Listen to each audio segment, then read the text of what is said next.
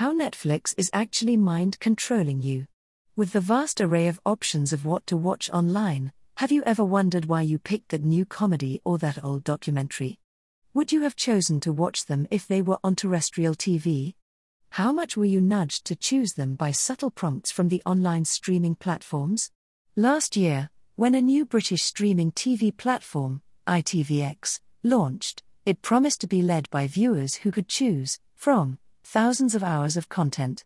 Disney Plus has made a similar promise watch the way you want. A lot of video on demand platforms have positioned themselves as driven by audiences. And there is no doubt that the amount of televisual and other content has increased and that consumers do now have more control. But just how much do online users actively choose what they consume? How much are we really in control? We are not alone in starting to ask questions about how much agency video on demand users actually have.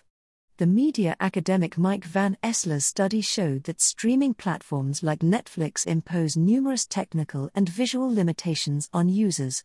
For example, Netflix hides functions like the search bar or genre homepages in a sidebar and prioritizes certain programs, often those owned by the platform. Such limitations certainly could limit user agency, but to see whether that's actually the case, we need to study not just interfaces but audiences. This is starting to happen.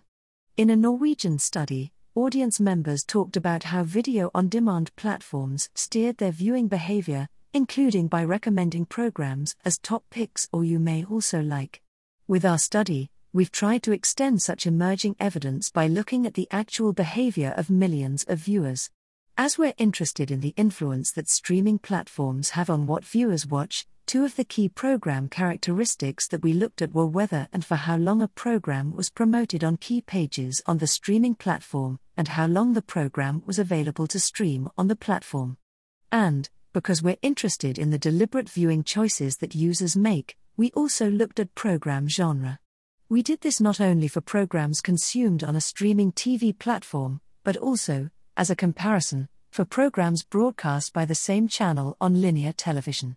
There's evidence that audiences have preferences for specific TV genres and that those preferences affect viewing behavior. For example, one study found that viewers were more likely to view a program if it was of the same genre as the show they had been watching immediately beforehand. There are, of course, other program characteristics that may affect the viewing they attract, like awards they received, so we took as many of these characteristics as we could into account. The channel we analysed was BBC Three, and we got our viewing data from the UK's official television audience measurement service, BARB. The most challenging part of the data collection was finding out whether, and how, programs had been promoted on the channel's online interfaces. We focused on three places of promotion BBC's Three's homepage, the homepage of the BBC's streaming platform, iPlayer, and the BBC Three landing page on iPlayer. Where and for how long a program was advertised on the BBC Three landing page on iPlayer was a predictor of how much viewing it received. BBC. Our results show that the strongest predictor of a program's viewing was the number of days the program was available on the channel's video on demand platform. By contrast, the number of times a BBC Three program was transmitted on linear TV was not a significant positive predictor of viewing. Being able to control how long programs are available to stream appears to give video on demand platforms significant power over what audiences watch. The longer fruit is dangled in front of a viewer, the likelier they are to grab it. The rule of thumbnails. Our results suggest that video on demand platforms may have power over what audiences watch via how they position a program's thumbnail image on key pages. We found a positive correlation between on demand viewing of BBC Three programs and whether and how their thumbnails were placed and prioritized on the homepage of BBC Three's website and BBC Three's landing page on iPlayer. Our analysis also shows that, on average, comedy programs attracted significantly more viewing. The same effect was not found, however, with other genres, like entertainment. These results mirror the results for linear TV, where just one or two genres predicted the amount of viewing programs received.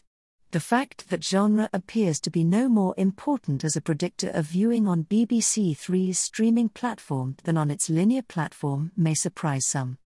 After all, video on demand platforms talk often about user choice, which includes, presumably, viewers' preferences for particular genres of program. So, what does this mean?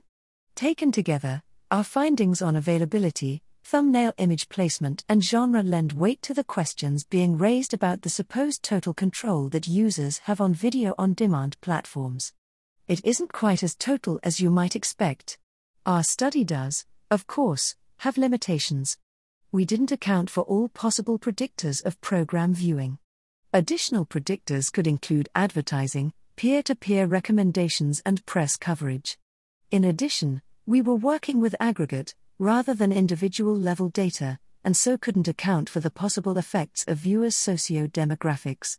Nevertheless, our study does suggest that, in spite of dramatic changes in the ways in which television programs are distributed and consumed, television channels can still assert considerable control over what their viewers choose to watch.